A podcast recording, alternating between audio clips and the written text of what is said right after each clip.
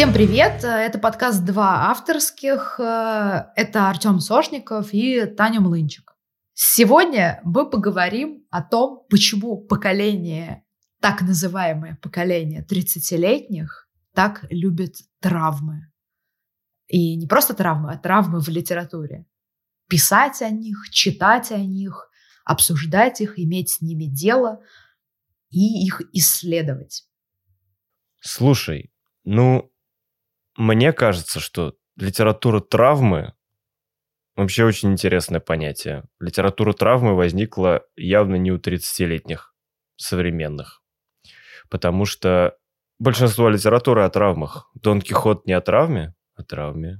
Мой любимый сборник Commonplace «Серый мужик», где рассказывается про страдания крестьян и рабочих. Не о травме, о травме. А Анна Каренина – это не травма? Травма.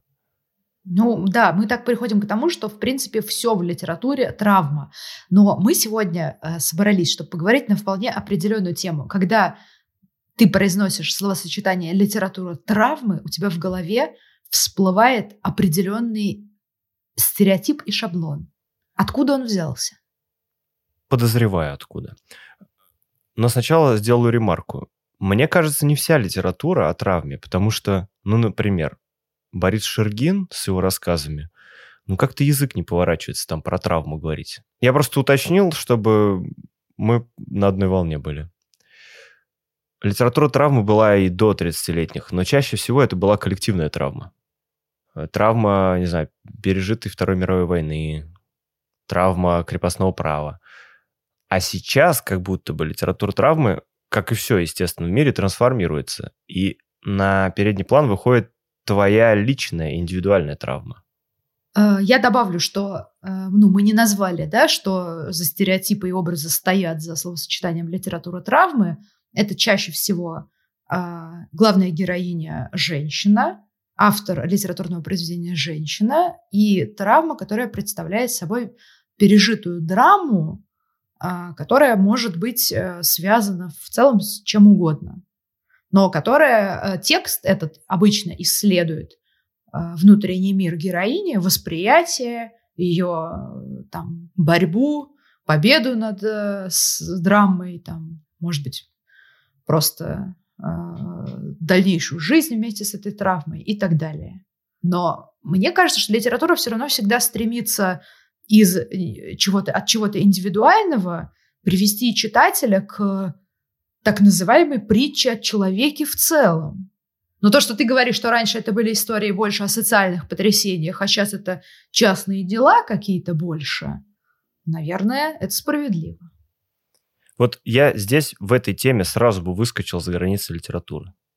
Туда наверх, в общественные и политические изменения. Почему? Сейчас объясню. Я в одном из предыдущих выпусков уже говорил, что литература идет вслед за общественно-политическими изменениями. Мы часто это не замечаем, э, но для меня вот с каждым годом это все прозрачнее и прозрачнее. Это ведь не только в литературе была такая проблема, что вот, травма была коллективной. Вся история, если учиться на историческом, это история великих совершений. Битв, королей. Ты со школьной скамьи изучаешь какую-то такую легенду, да, большую, нарратизированную и мифологизированную зачастую. Но есть отдельная область, это история быта история повседневной жизни. Даже книга такая выходила несколько лет назад. Потому что нас мало учат в школе, как жил крестьянин в 15 веке. Это вопросы к истории развития литературы. Мы же понимаем, что все начиналось с эпосов, и только в XIX веке мы стали обращать внимание, как бы подсветился наш любимый маленький человечек. Да. И с этого все началось. Вот, да. Там литература пошла в разрез, мне кажется, с исторической тенденцией, и, и этим она и стала мега крутой. Это и вызвало такую бомбежку, и поэтому явление маленького человека до сих пор живо. И это все к тому, что в обществе происходят определенные тенденции. Вот в эпоху позднего капитализма индивидуализм выходит на первый план. И где-то в общественном пространстве витает мысль о том, что человек уникален, твой опыт уникален, это прорастает везде, не только в литературе. Это прорастает, не знаю, в коучинге, в Инстаграме, в магазине, где угодно. Люди как бы начинают больше обращать внимание на себя, на свой опыт, и в том числе на свои травмы. Тут я, согла- я согласна, да. И то, что я как раз хотела сказать, что потом у нас э, наступил э, социализм, когда мы опять перешли в плоскость эпоса, да? Ну, не совсем, конечно, так, ну, не совсем грубо там, да, но появился там соцреализм, который опять э, как бы обобщал, создавал героев, создавал большие какие-то вот такие вот вещи, а после э, победы капитализма, так сказать, все действительно повернулось к, к индивидуальности. И ты, когда проговаривала про литературу травмы, ты, например, сказала, что это чаще всего текст, написанный от лица женщины. А, в том, что сейчас и подразумевается под клишированным выражением литература травмы, чаще всего так. И это тоже тенденция. А, тенденция мировая, ну, феминизм. Хотя я тут, э, наверное, не соглашусь с клишированным выражением, то что мужские тексты травмы тоже есть. И они, кстати, выстреливают. Год порно. Например. Да, да, нет, безусловно, да, нельзя сказать, что это сто процентов. Понятно, что имеются исключения, да. И, на мой взгляд, вообще в целом, э, например, роман Кирилла Рябова «Пес», в котором мы понимаем, сейчас будет спойлер, в конце романа, что главный герой – это э, человек, который прошел э, одну из чеченских компаний. И ве- все повествование исследует, в общем, что с ним случилось, почему он сошел с ума. И это тоже вполне себе можно назвать литературой травмы. Или э, Эдичка. С Эдичкой что происходит? Эдичка переживает разрыв и развод с женой. Его бросила жена. И все, что с ним происходит, происходит на фоне этого, этого травмировавшего Эдичку события. Чем это не литература травмы? Многие тексты, которые, естественно, к этой категории там не относят, можно при желании отнести туда. Конечно, можно, да. Но тут еще видишь, очень важно учитывать общий контекст, всемирный. Все-таки Россия, хоть и брыкается, сопротивляется, но идет вслед за западными тенденциями автофикшн как, наверное, хорошая форма выражения литературы травмы появился на Западе, когда у нас еще был Советский Союз. И я там тоже вижу те же самые приметы. Вот я сейчас читаю Петера Вайса «Прощание с родителями», книгу, которую издала издательство «Либра». Ну, наверное, это большое эссе, воспоминания, можно это, наверное, назвать и биографией в каком-то смысле, и автофикшном, очень подробный, э, стилистически хорошо написанный о смерти матери и отца, которые умерли практически в одно время, и автор их проживает. Написано в 61 году и опубликовано. Вот ее сейчас переодень, э, сюда напиши русское имя, и э, ну, представь это человеком, который, не знаю, живет в Австрии где-нибудь, но с русскими корнями. Выпусти современная обложка, это будет модный автофикшн э, о травме. И это очень интересно, потому что, в принципе, допустим, я тут почитал э, в интернете, литература травмы дико популярна во Франции сейчас. И она там тоже преимущественно женская, но есть и очень классные мужские примеры. Россия здесь просто идет вслед за всемирной тенденцией. Кстати, еще один прикольный пример. Недавно перечитывал старые рецензии, думал, что выкинуть, что оставить. Нашел рецензию на роман «Лед под ногами» романа Сенчина. Я там начинаю рецензию с э, такого чуть клишированного метода. Но я говорю, что вот, роман Сенчина называют одним из самых ярких представителей поколения 30-летних. А когда я писал эту рецензию, он еще был в поколении 30-летних. А, то есть вот у них, у них были свои 30-летние, и роман «Лед под ногами» — это абсолютно... Э, да вообще вся проза Сенчина — это проза про травму. Но, в отличие от современных 30-летних, вот эти новые реалисты, да, куда Сенчина вписывают, там, Шаргунов, Прилепин, Рубанов, они э, не готовы говорить о травмах откровенно. То есть они их как-то проговаривают через сюжет. И у них герои бухают, да и они наверняка бухают. То есть они вот как типичный 40-летний мужик с ПТСРом какой-нибудь, начинает спиваться и агрессировать. То есть литература идет еще вслед и за представлением поколения о том, как с травмами нужно бороться, правильно? Тут, мне кажется, большая доля претензий вообще к тому, что называют литературой травмы, э, как раз состоит в том, что э, часто это не литература, что взято какая-то, какой-то случай из жизни, да, болезненный, там, грустный и так далее, описан от первого лица, как запись в дневнике, э, по сути дела. В общем, все это взято, развернуто, может быть, что-нибудь почернушней, обернуто и названо литературой. А на самом деле это не литература, потому что литература должна приводить э, ну, проблему к универсальности, а, дескать, авторы, которые делают это сейчас, не всегда обладают достаточным мастерством, и это все просто какие-то вот непонятные дневниковые записи э, девочек, которые не отвечают никаким требованиям литературы. Потому что ты возьми, например, Довлатова, да, Довлатов золотое сечение, как вообще рассказы пишутся. Хотя это, это байки от первого лица, да? Но там есть все, там выверено все. А тут как бы часто это все распадается, там часто много лишнего, там часто много вещей, которые опираются не на логику э, герметичную художественную логику, а на логику реальности, да, что с литературным произведением быть не может. Вот. И тут как раз-таки, мне кажется, вот Роман Сенчин, все э, писатели, они пытались, э, ты говоришь, от третьего лица часто и так далее, именно превратить, да, этот травматичный опыт в, в какую-то вот, ну, конвенциональную литературную вещь. Мы хотели про автофикшн поговорить отдельно, это очень большая сложная тема, но в разрезе литературы травмы не говорить об автофикшене невозможно. У меня большие сомнения по поводу крепкости данного термина, автофикшн, его неразмытости. Мне больше нравится говорить, что люди осюжечивают свой опыт.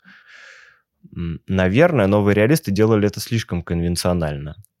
Наверное, кстати, потом я стал думать, это не единственный путь. Почему? Потому что, может быть, литература травмы бессюжетной, но очень кинематографичной, которую классно читать. Может быть, я не знаю, я, я сложно, у меня сложные отношения с бессюжетной, э, с бессюжетной прозой, там, с потоками сознания и так далее. Я вообще, мне кажется, что это должно быть либо гениально, либо это ну, сложно просто читать, я не знаю, какая, какая мотивация. Ну вот Петер Вайс, э, я уже понимаю, что здесь не будет какого-то сюжета. Но я читаю, потому что здесь э, есть какие-то описания ярмарки, допустим, детские, и это мостик э, к следующему вопросу, который я хочу с тобой обсудить. Я читаю про эту ярмарку, как он в детстве ходил на ярмарку. Там огромное количество деталей. Я в определенный момент сижу и думаю, блядь, зачем я это читаю? Ну, типа, я тоже ходил на ярмарку. Я ос- остался в этой книге, остался, продолжил ее читать, потому что эта сцена ярмарки мне очень сильно напомнила фильмы итальянских неореалистов, Висконти, Филини. Там вот настолько описан этот это ощущение праздника, этот балаган, и там еще ритм такой, у него вот эти длинные через запятую предложения на полстраницы, все, что мы любим. И в разрезе литературы травмы современной я подумал, что мы говорим, да, чаще всего это дневниковые записи, это не конвенциональная проза, но люди просто обожают эти книги. Почему? Смотри, я э, подкину крючочек. А, меня долгое время автофикшн и литература травмы смущали тем, что, индивидуализируя собственный опыт, автор может оттолкнуть читателя. Если ты говоришь на очень серьезную тему, например, смерть матери, и ты описываешь, как она умерла, как ты за ней ухаживал, как ты ее хоронил и так далее. А, например, то, что делает Оксана Васякина в «Ране», да? Человеку, который пережил смерть матери, он читает, и в определенный момент у него все равно возникнет мысль, нет, все было не так. То есть это два индивидуальных опыта, которые не сращиваются, они отталкиваются. Но при этом я вижу, как люди читают, им важно.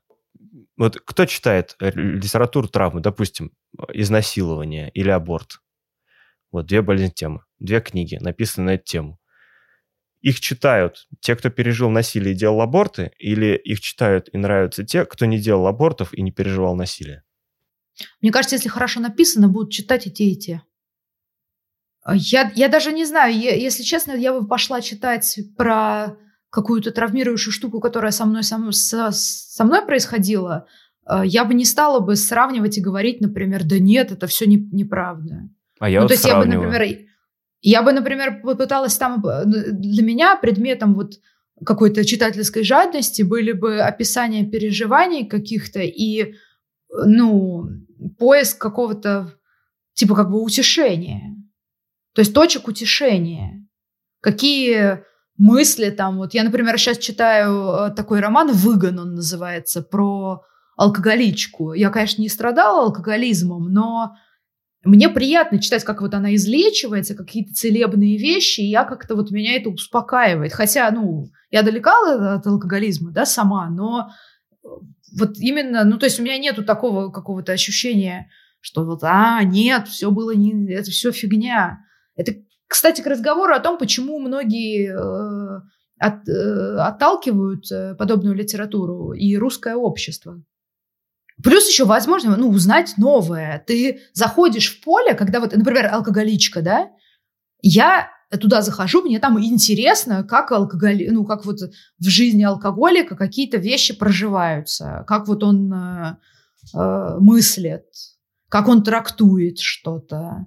Там вот, вот просто мне это вот интересно. И мне кажется, что про какой-то другой травматичный опыт, которым ты не обладаешь. Ты заходишь, потому что у нас же литература в том числе нам дает какое-то представление об опыте, которого у нас нет, знакомит нас с чем-то новым. Я копнул чуть-чуть другую сторону. Я знаю, что очень много людей, и, кстати, это тоже в основном девушки, но может у меня просто пузырь такой, любят true crime сюжеты на ютубе смотреть, выпуски.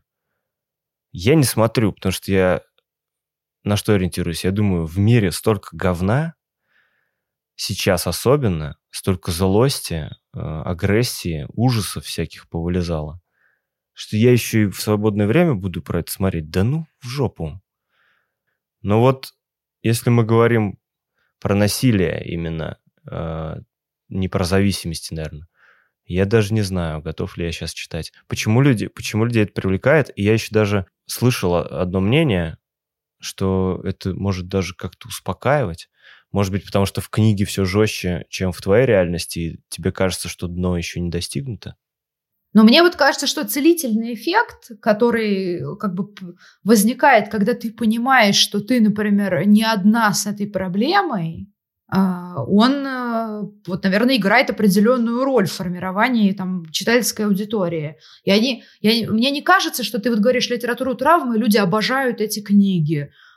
Да черт его знает. Я как-то, ну, их читают, да, к ним проявляют интерес, да, там они где-то звучат, там они становятся важными для читающего сообщества. Но то, что их там прямо обожают и начинают читать все, кто только можно, и, ну, понятно, что тут как точно так же, как вот ты не хочешь соприкасаться с такими темами, потому что, не знаю, для тебя это слишком жестко, это наверняка, наоборот, отталкивает э, добрую часть э, читателей. Я, например, сейчас вот э, написала свой роман, я как раз, мне брат говорит, да а что там у тебя, что там у тебя? Я почитаю его, ты мне дашь его?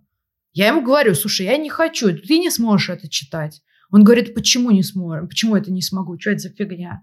Ну, и мне кажется, что у меня там физиологические какие-то вещи описаны, которые не, ну, не знаю, могут быть для кого-то невыносимы или мерзкими, или вот, ну, что я абсолютно понимаю людей, которые скажут, фу, я не могу это читать, не хочу, я не хочу проникать в эти области.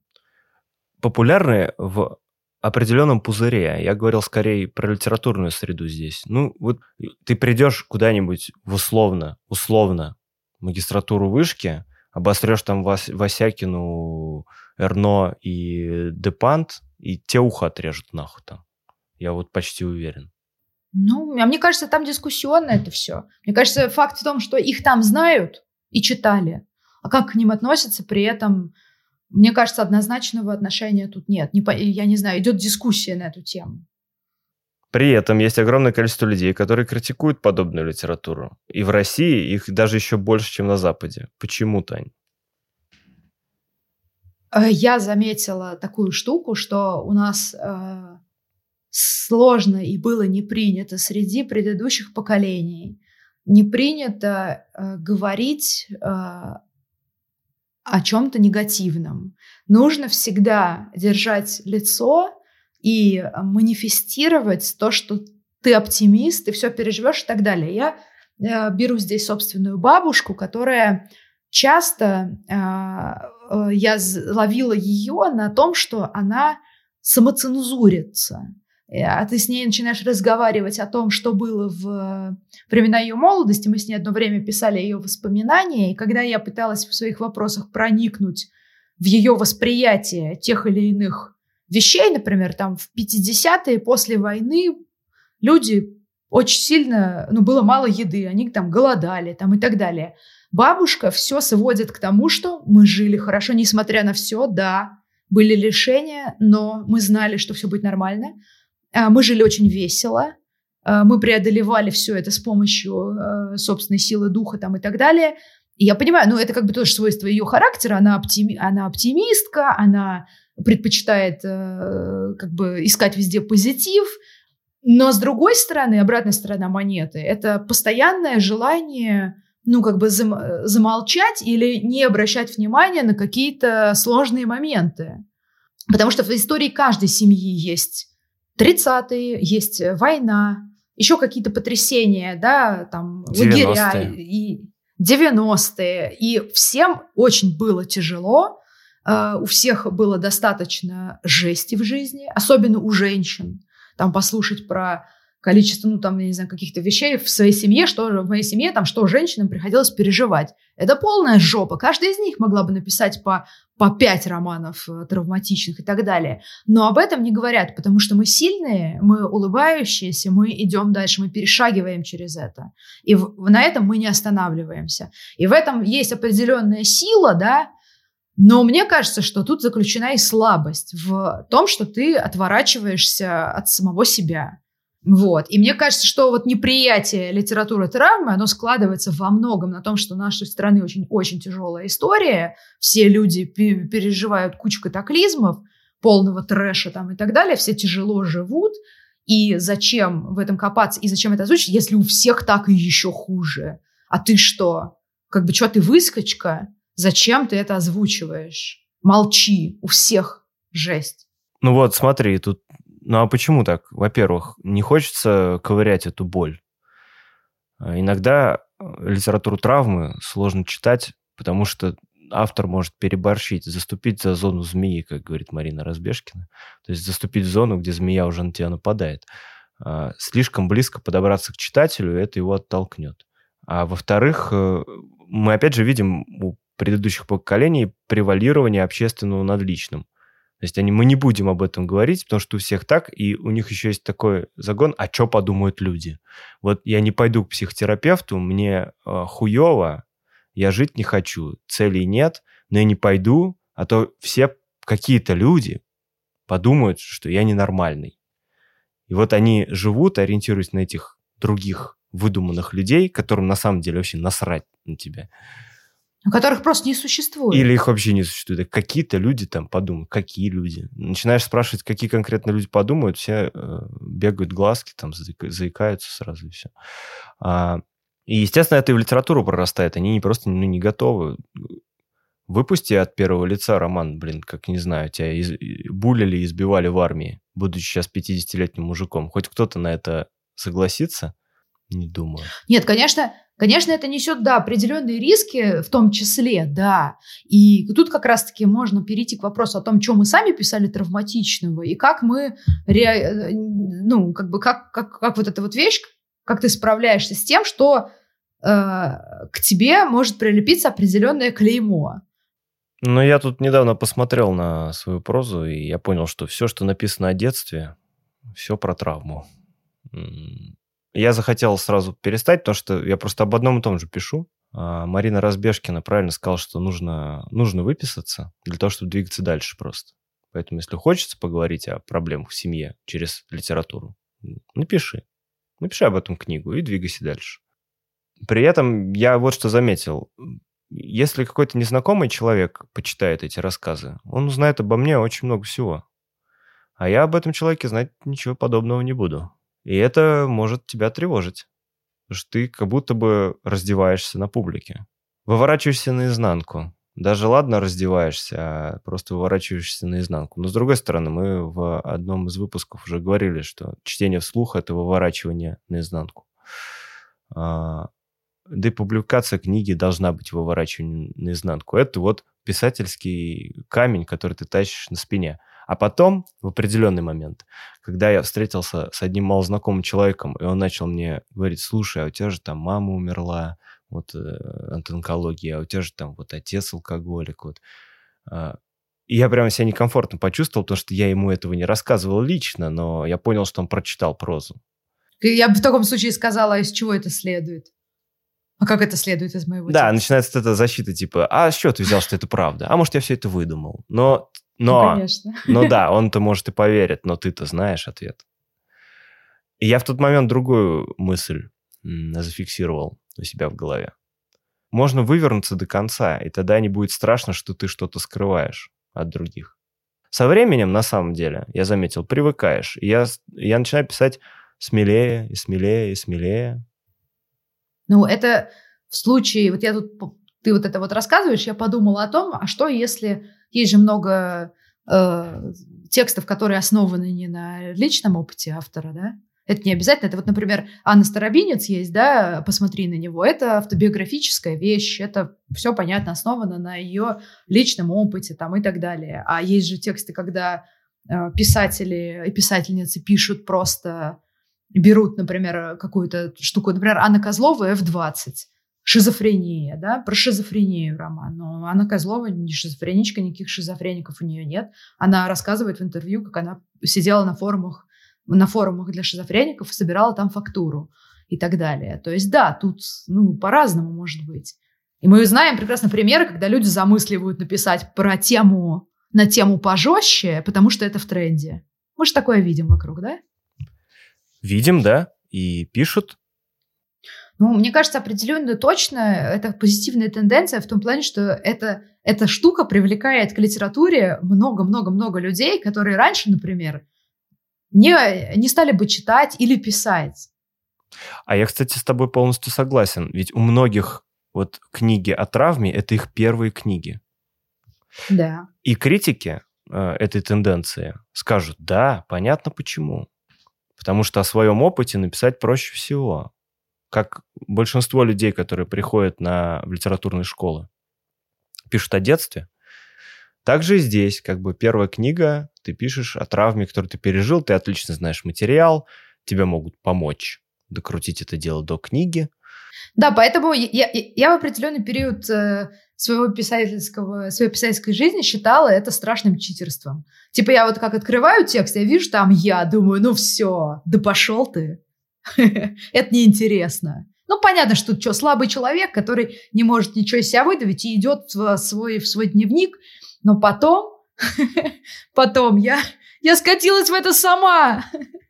И я тоже. И никуда мы от этого, видимо, не денемся. Почему? Потому что мы идем вслед за общественными изменениями. Просто нет, мне, мне кажется, я себя оправдываю так, что чтобы писать э, о себе от первого лица и сделать подход, попытку превратить, осюжетить, как ты говоришь, свой опыт, нужно научиться в целом просто каким-то базовым правилам, да, драматургическим, там литературным, узнать эти законы, отточить их как-то и понять, что ты что-то уже умеешь, тогда подходить. Но это, это тоталитарный такой подход мой. Ну вот смотри, э, я читал критику сегодня про поколение снежинок. Они как раз очень любят травмы, очень любят про них читать и очень любят, когда Э, эти книги про травмы и вообще истории про травмы вызывают поддержку и восхищение. Но как только начинается критика или что-то подобное, они называют это обесцениванием, страшно обижаются и начинают применять репрессии к людям, которые не поддерживают их и не восхищаются. Вот эти критики, они в чем причину видят? Они видят причину в том, что детей в определенный момент после вот родителей 90-х, в ситуации этого трэша неопределенности и страха, они уже после начали оберегать своих детей и внуков от мира очень сильно. Но любой институт, он нужен для чего? Для того, чтобы при, ну, подготовить тебя к жестокому миру. И когда тебе не дают уроков того, что жизнь будет бить тебя больно. От любого первого удара подобный человек рассыпается и начинает э, писать о том, как ему плохо. Поэтому возникают какие-то комические произведения. Я не до конца согласен с этими специалистами, потому что они скатываются там, как обычно, в токсичность и старперство в стиле «вот в наше время, э, сама знаешь, да, говядину рубили, а сейчас пальцем ткнешь, расплачется». Но какое-то, мне кажется, зерно в этом есть. Может быть, в этом кроется популярность литературы травмы у детей, родителей 90-х. Ну, то, что как бы психотерапия, в общем, учит нас э, на все обращать внимание, там, всю, каждую свою эмоцию разбирать, там, называть их и все такое. Ну, то есть это просто как бы такой, мне кажется, перекос из полного замалчивания и отрицания там, своих эмоций в, в, в такой гипер, гиперфокус на них, там, на себе самом и Потому что очень много людей очень сильно сосредоточены на самих себе, на своих эмоциональных проявлениях там, и так далее, и часто там, не готовы к конкуренции, к борьбе в окружающем мире, там, не знаю, и все такое. Но это грустно просто, потому что и так тяжело жить очень. Потому что мир жесток и вонюч, как мы помним, да? И он действительно абсолютно безжалостен, равнодушен и это надо учитывать. Да, я бы в защиту 30-летних, которые любят литературу травмы и разбирать травмы, сказал бы еще одну вещь. Мы э, дети 90-х. И, на мой взгляд, вот это эхо 90-х. Потому что взрослые были в шоке. А представляете вообще для детской психики весь этот происходящий трэш, что значил и как отзывался? Поэтому, да, вот такие травмированные выросли дети 90-х. А вы как хотели? Мне кажется, если честно, что ну, как бы все поколения так или иначе травмированы. Просто сейчас э, ну, как бы появилась возможность об этом говорить. То есть об, стало можно об этом говорить. Говорить об этом считается нормальным. В завершение нашей темы я хотел бы отметить, что в первых выпусках Таня сопротивлялась тезису о том, что жизнь и мир – просты и несправедливы. А теперь она с этим соглашается. Из чего я делаю вывод? Из чего я делаю вывод? Что я нанес Тане травму. А для того, чтобы она от этой травмы излечилась, вы, пожалуйста, подписывайтесь на наш подкаст, пишите комментарии в Телеграм-канале, оставляйте отзывы в App Store, лайкайте нас на Яндекс Музыке и знаете, что ради того, чтобы Таня не страдала, я готов произнести даже этот трэш.